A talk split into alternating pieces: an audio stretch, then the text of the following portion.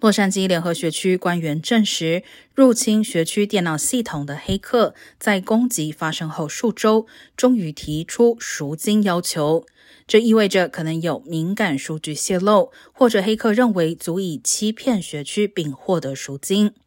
洛杉矶联合学区总监卡瓦略拒绝透露勒索金额或哪些信息可能遭到泄露。但他表示，没有新的安全漏洞，学区也没有付款，并正与执法机构合作。